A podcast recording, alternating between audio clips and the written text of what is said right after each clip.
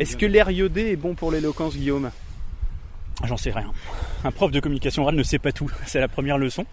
Par contre, quand j'ai un étudiant qui me pose une question et l'appelle, j'ai pas la réponse. Contrairement à mes petits camarades qui essayent d'inventer une réponse.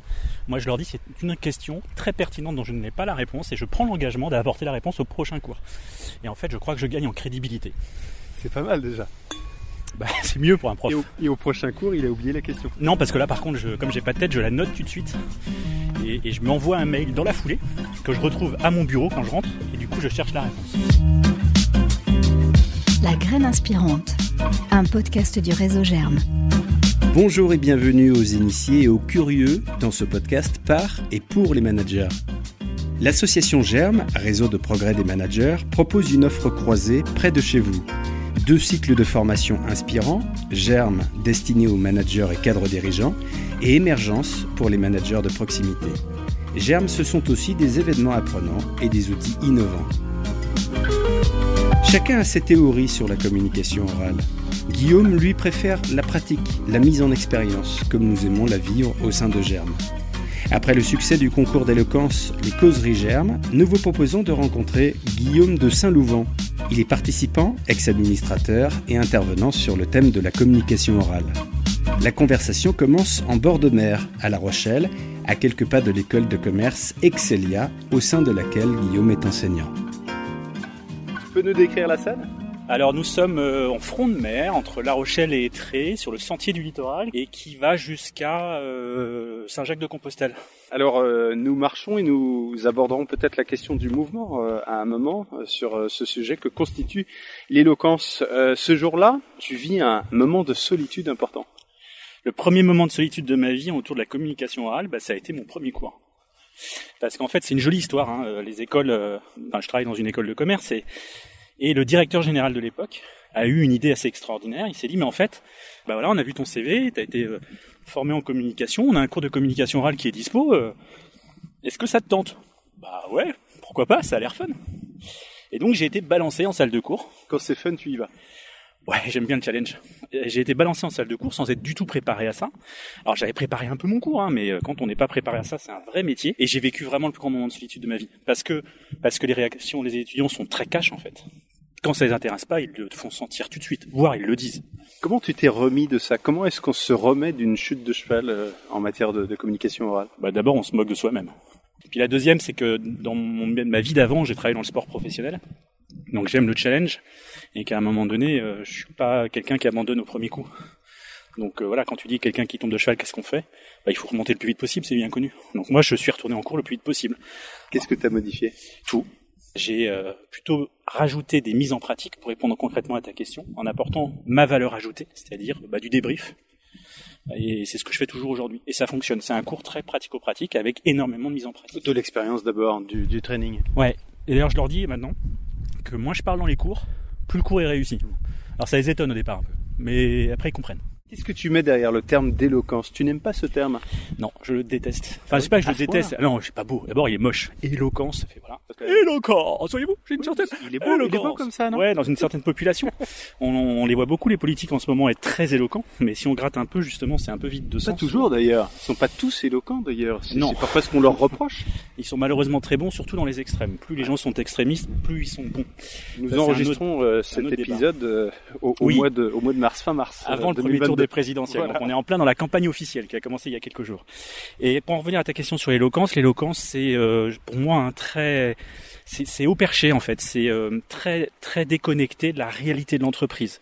Et c'est pour ça que je, je, préfère les mots communication orale aux prises de parole en public. Et moi que je sois prof ou formateur, je me présente toujours comme étant quelqu'un qui prépare à la communication orale dans l'entreprise. Donc dans le concret. Dans avec un usage. Ah oui, avec un usage. L'éloquence, c'est euh, c'est beaucoup lié au charisme. Ça fait peur à certains. Hein. Il y a des gens qui se disent, bah moi l'éloquence c'est pas fait pour moi. Alors que moi je pars du principe à l'inverse que tout le monde est communicant et tout le monde peut être un bon communicant. Bah, de fait, tout le monde communique tous les jours. Ah ben oui, mais là on est en train de communiquer toi et moi. Exactement. Mais euh, dans, le, monde professionnel c'est tout le temps en fait. On va pas les suivre. Hein. Vous avez entendu les, les pas de jogger, on va pas les suivre pour autant. J'ai pas le physique pour là aujourd'hui. Moi, c'est les chaussures. Euh, donc, nous communiquons en permanence. Donc, il y a de la place pour tout le monde dans, la prise de parole, dans la communication orale. Bah, c'est même pas qu'il y a de la place, c'est que comme on communique tous tous les jours, de fait, on est tous communicants. Donc à partir de là, l'objectif c'est quoi? C'est d'arriver à améliorer notre capacité, notre compétence à être communicant dans le contexte dans lequel on est. Euh, dans le privé ou dans le ou dans la vie professionnelle. Quand je ne me sens pas à l'aise dans la prise de parole euh, en, public ou en petit comité, d'ailleurs, il y a des paradoxes. Il y a des personnes qui vont être très à l'aise devant euh, limite un stade et mal à l'aise devant un, tout petit comité et vice versa. Tout existe en matière de prise de parole. Bah, ça dépend beaucoup de l'individu. Donc en fait, il n'y a aucune règle. T'as raison. Ça dépend vraiment de l'individu. Il y a des individus qui sont très à l'aise devant un petit comité et qui vont être complètement handicapés et, et bloqués devant un auditoire important. Et l'inverse, hein, il y a des gens qui disent, c'est intéressant d'ailleurs, que quand ils sont devant 10 000 personnes, ça fait moins peur que devant 10 personnes, parce que finalement, les personnes qui sont en face d'eux sont dépersonnalisées et ils gèrent des grandes masses. Donc il n'y a plus la relation interpersonnelle qu'on peut avoir dans une communication à, 5 ou à 10. Et c'est du coup moins impressionnant. Mais derrière, en fait, il y a quoi? Il y a surtout la peur du jugement des autres, la peur du regard des autres.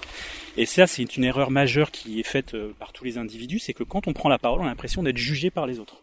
Sauf que là, par exemple, nos auditeurs qui nous écoutent, ils font quoi? Ils nous écoutent d'abord. Après, ils peuvent nous juger, bien évidemment, on reste humain, ça serait pas drôle. Mais ils nous, ils nous écoutent d'abord. Ce qui veut dire que quand vous prenez la parole, la première chose qu'il faut comprendre, c'est que les gens qui sont en face de vous offrent ce qui est le plus précieux aujourd'hui, leur attention. Et ils sont juste là pour vous écouter. Et finalement, ils vous font confiance pour apporter un message. Et après, selon ce message, ils prennent la décision de vous écouter ou non. Mais l'erreur commise, c'est de croire qu'on va être jugé en tant qu'individu, alors qu'en face, on a des gens qui sont juste là pour écouter. Et ce qui est terrible, c'est que quand on est dans l'auditoire, la première chose qu'on fait quand on est face à quelqu'un qui parle, c'est de l'écouter, pas de le juger. Donc on le sait très bien. Et finalement, l'erreur majeure, c'est peut-être de se juger soi-même, mais c'est pas facile de s'extirper du propre jugement qu'on a à son égard. Ben, moi, je dis souvent à mes étudiants ou aux personnes que je forme, mettez votre ego de côté. En fait, vous n'êtes pas là pour plaire ou déplaire quand vous parlez. Vous êtes là pour transmettre un message. La communication, c'est quoi? L'objectif d'une communication, quel que soit le contexte, c'est de transmettre un message que vous avez déjà à des gens qui ne l'ont pas ou qui l'ont partiellement. Donc tout ce que vous devez faire ou pas faire, dire ou pas dire, doit être tourné sur ce message-là. Votre ego n'a aucune place par rapport à ça. Il n'y a rien normalement de plus généreux qu'une action de communication parce qu'on fait presque cadeau de son message aux gens qui nous écoutent, qui nous offrent leur attention. Faites-moi les malins là Bande musiciens The rope number one. The rope number two. Here's the rope number three. The longest jump in history. Are you crazy? Are you crazy?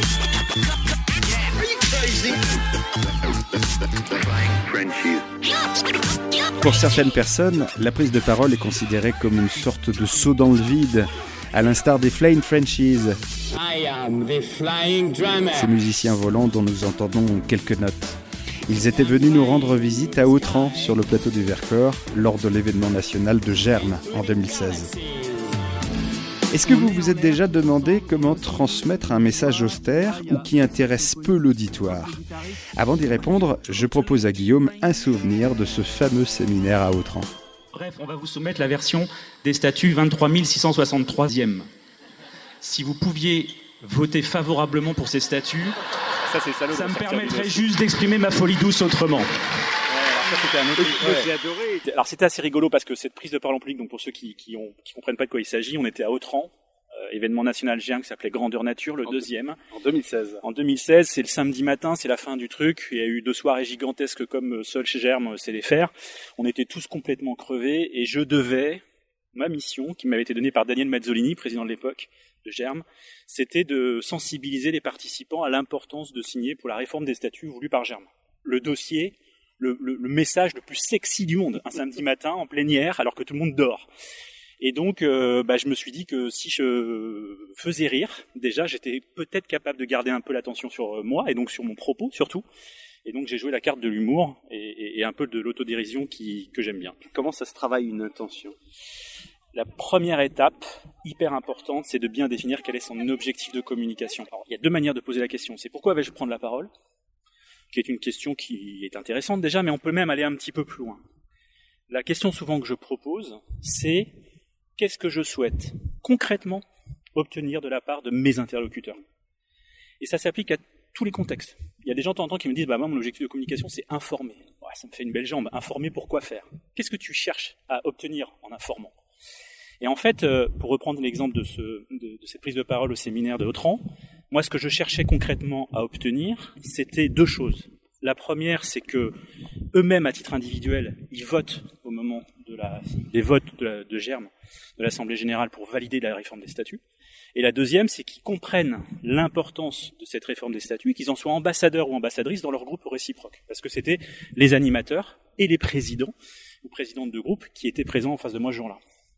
Donc ça, c'est la, voilà, la base de tout, c'est d'abord de poser son objectif. Puis après, il y a plein de manières de faire. Son objectif en fonction du résultat que je veux atteindre Eh de la part de l'autre sur laquelle je n'ai pour autant pas prise.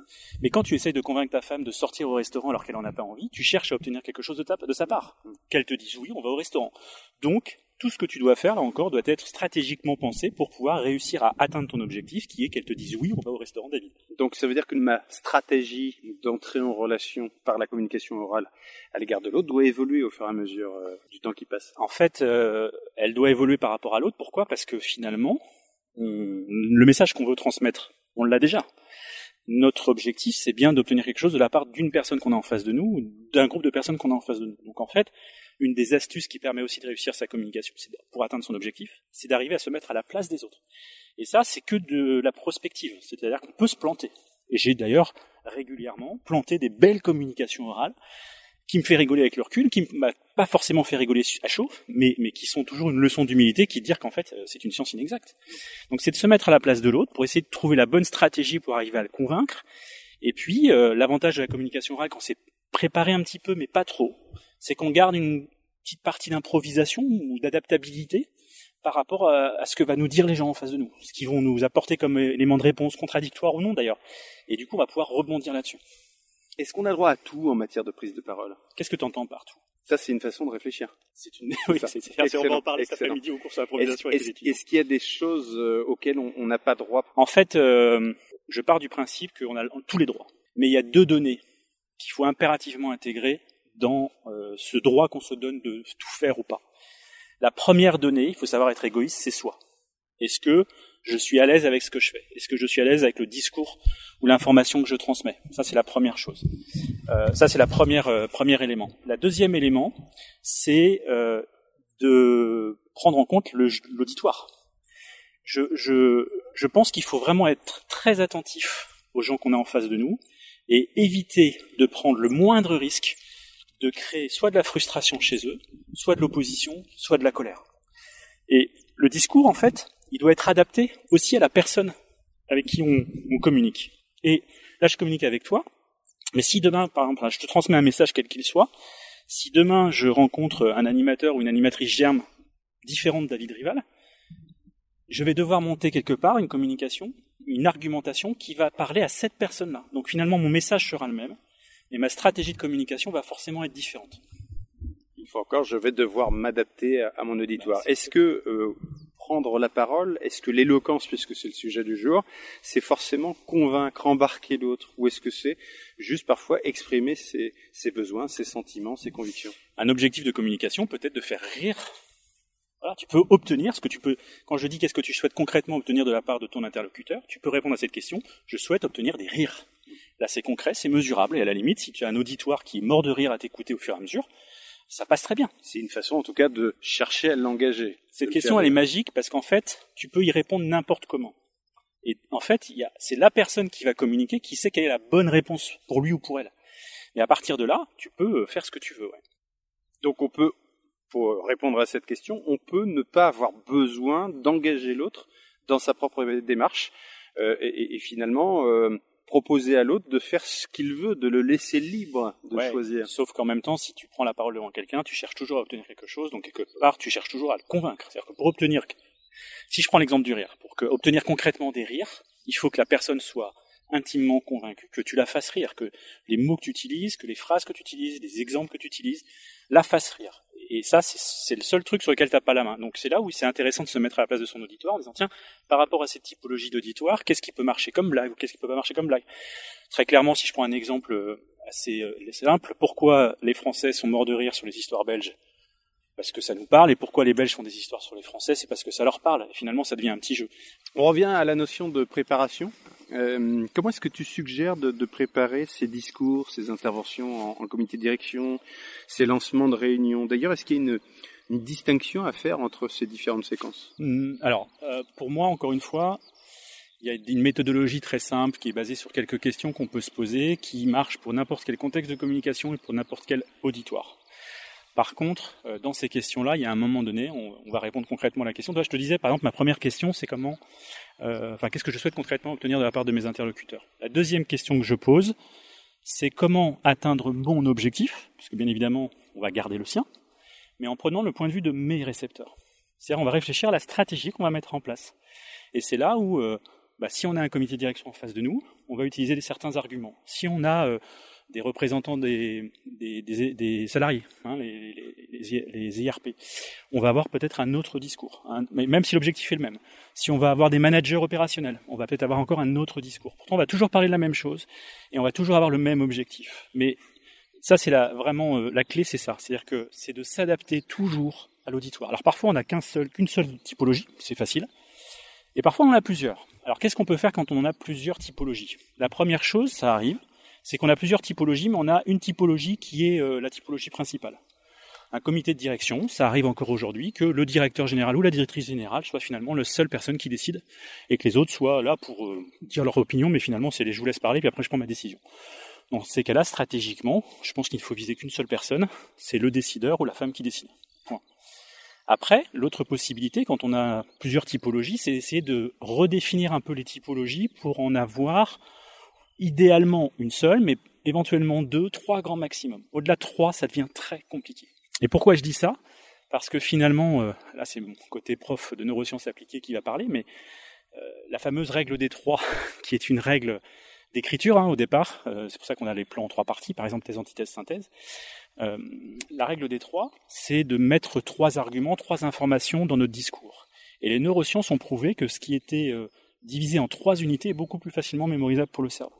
Donc ça veut dire qu'il faut se limiter à trois messages, hmm. pas plus. Mais quelle que soit votre durée de prise de parole en public, que ça soit euh, trois minutes, dix minutes ou une heure.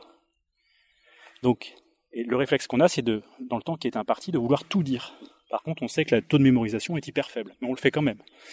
Donc c'est d'arriver à sélectionner derrière les informations et les trois informations qu'on veut faire passer pour atteindre notre objectif. Mais en une heure, on peut vouloir, euh, on peut pouvoir dire euh, beaucoup plus euh, de choses. Pour le coup, comment est-ce que on fait en sorte de maintenir l'attention du, du, public avec finalement un message simple On fait un peu ce plan en trois parties. C'est un peu comme les dissertations ou les travaux académiques qu'on a pu tous faire à un moment donné dans notre vie étudiantine ou lycéenne.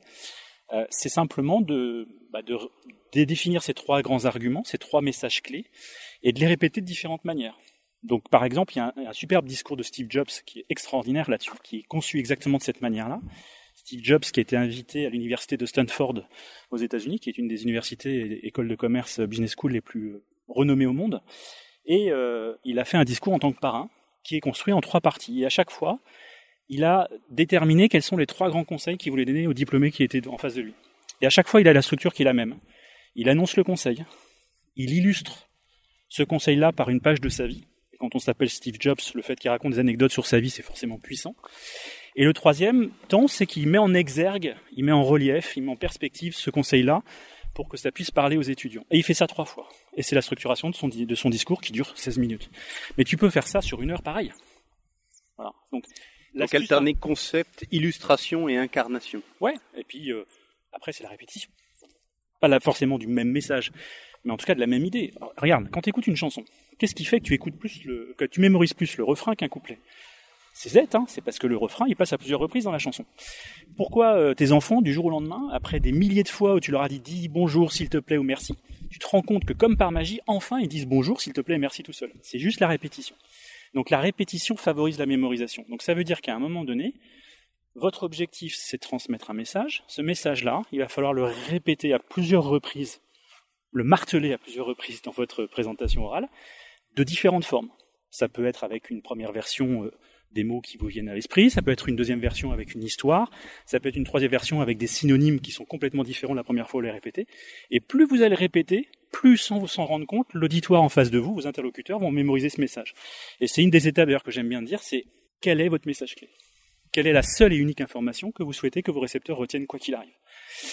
Et cette information-là, elle doit servir l'objectif, Et elle doit, bien évidemment, être répétée, martelée pendant toute votre communication. Nous sommes en train de, de marcher en front de mer euh, du côté de La Rochelle, tu l'as dit tout à l'heure. Quelle est la place du mouvement dans la notion de répétition et d'appropriation du message? Alors, je vais pas la jouer à Stéphane Bijard, mais Stéphane Bijard un jour m'a repris de voler, et, c'était très bien d'ailleurs. Intervenant germe. Intervenant germe sur les points forts, et pas que. Euh, c'est le mouvement qui fait que l'être humain est ce qu'il est aujourd'hui. En fait, c'est parce qu'on est- on s'est mis debout et qu'on a commencé à marcher que notre cerveau s'est au fur et à mesure euh, fabriqué pour devenir métamorphosé pour devenir ce qu'il est aujourd'hui et qui a structuré la pensée. Donc le mouvement, il est juste hyper important. Et notamment, moi je sais que dans mon bureau, qui est pourtant assez petit, hein, euh, même si je me suis euh, très content d'avoir un bureau individuel, ça m'arrive souvent quand je cherche une idée de marcher, de déambuler dans mon bureau de 14 mètres carrés pour essayer de trouver une idée, voir comme on fait là, parce qu'on a la chance d'avoir avec Célia un campus qui est juste au bord de la mer, et ben de sortir, d'aller prendre l'air, d'aller marcher là où on marche, et parfois tout d'un coup, boum, j'ai une idée qui me vient. Donc pour répondre à ta question, c'est le mouvement qui fait que le cerveau que nous avons aujourd'hui fonctionne de cette manière-là et qui nous apporte les bonnes idées. Donc, mettez-vous en mouvement. Dès que vous avez un, un blanc, mais même dans un dossier, hein, c'est même pas, que la communication orale. Dès que vous avez un point de blocage, allez marcher. Tu me parlais d'Excelia, tu me fais visiter? Ah, si tu veux, bien sûr.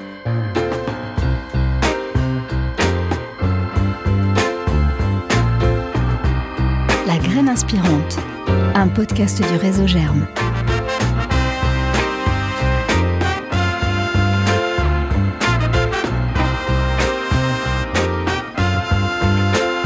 Et nous arrivons devant Excelia. Qu'est-ce qu'elle nous enseigne les neurosciences pour lesquelles tu t'es, tu t'es passionné? Bah, que le cerveau mémorise des images et pas des mots. Quand tu mémorises un mot, tu mémorises l'image du mot. Ça, c'est quand même juste incroyable quand même. Alors les profs de lettres sont pas super contents, mais c'est la réalité neuroscientifique. Donc, Guillaume, voilà il est pourquoi faut essoufflé mettre- parce qu'on on a monté des marches. Ouais, ouais. Non, mais voilà pourquoi il faut mettre des images sur les PowerPoint. Arrêtez d'écrire, ça sert à rien. En plus, c'est chiant à lire, c'est chiant à faire, c'est chiant à regarder, c'est chiant à écouter. Par contre, des images, au moins, on s'ennuie pas. Même si votre discours est embêtant. l'attention, l'attention, toujours l'attention. Et on va aller rencontrer tes étudiants. Je vais m'incruster euh, au sein d'un cours.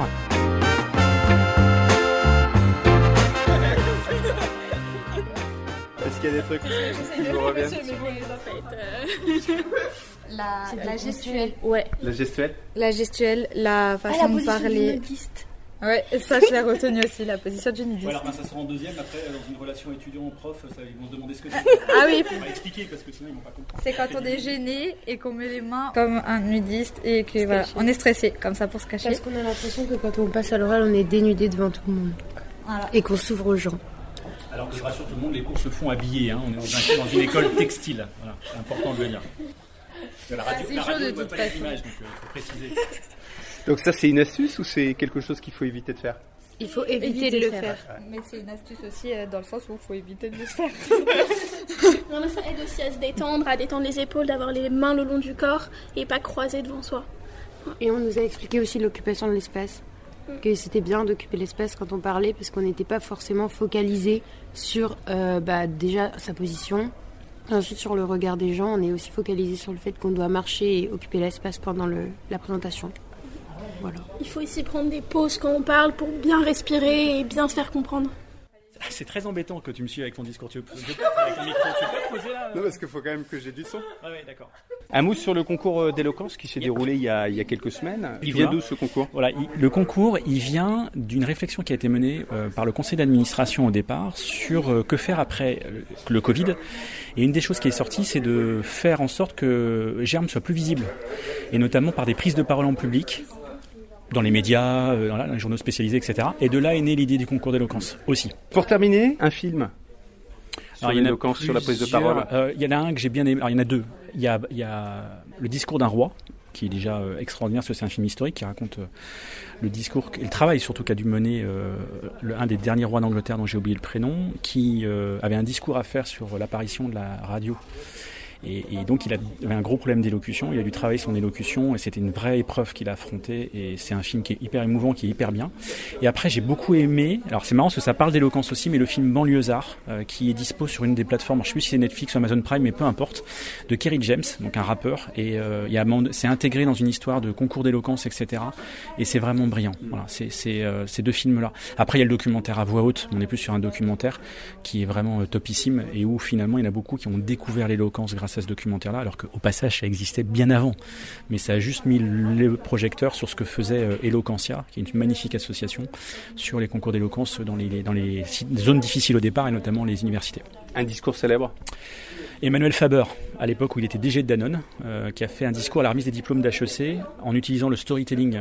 C'est incroyable. Voilà, je vous en dis pas plus parce que sinon ça va vous enlever des surprises. Mais si vous tapez Emmanuel Faber discours HEC sur YouTube par exemple, vous allez tomber sur le discours et là vous, regardez ça attentivement au casque pendant 12 minutes, c'est un, un régal. En trois mots, le storytelling c'est quoi? Le storytelling c'est l'utilisation des histoires pour faire passer des émotions dans le seul et unique objectif de faire mémoriser ton message grâce aux émotions de manière la plus, euh, le plus durable possible. Est-ce que réellement euh, on arrive à toucher 100% du public avec les émotions ou alors ça concerne qu'une certaine partie de, de la population entre guillemets quoi? Alors il y a la communication orale, c'est une science inexacte. Ça veut dire quoi? Ça veut dire que par exemple quand vous racontez une histoire, même si c'est super bien fait, même si vous la racontez bien, je peux en aucun cas vous garantir 100% de la réussite de l'histoire que vous allez raconter dans votre communication il y a toujours une possibilité qu'il y ait une personne dans votre auditoire qui euh, soit moins sensible à l'histoire que vous racontez. Par contre, c'est pas parce que c'est une science inexacte et que vous pourrez jamais atteindre 100% des personnes qui sont en face de vous que vous devez vous priver d'utiliser au maximum les outils qui sont à votre disposition pour réussir à passer votre message. Et d'expérience, je peux vous le dire, quand vous racontez une histoire en communication orale, alors effectivement, vous avez généralement un taux d'écoute, un taux d'attention et un taux de mémorisation du message qui est beaucoup plus fort que sur n'importe quel autre outil ou astuce que vous pouvez utiliser en communication orale. Ça répond à votre question? Un chiffre 25 à 50% C'est le taux de mémorisation des messages qu'on entend à chaud. C'est-à-dire que quand j'ai fini de parler là, ils vont, les auditeurs, avoir retenu au mieux 50% de mon propos, au pire 25%. Alors après c'est des statistiques, je pense qu'il y en a qui sont beaucoup moins, qui sont largement en dessous de 25. Donc c'est très drôle ce chiffre-là, pourquoi? Parce que la plupart des gens pensent qu'il faut, vraiment tout dire dans un sujet, alors que finalement dès que les gens finissent de parler, ceux qui sont en face d'eux ont déjà oublié la moitié de leur message, au minimum. Donc ça sert à rien de parler, taisez-vous. Vous répétez votre message. La graine inspirante, un podcast du réseau Germe. Je repars de cette rencontre avec Guillaume de Saint-Louvent avec trois enseignements. Le premier, c'est justement la règle des trois messages maximum. Au-delà, c'est plus audacieux de retenir l'attention du public. En deuxième, alterner idées et exemples concrets et de préférence vécus.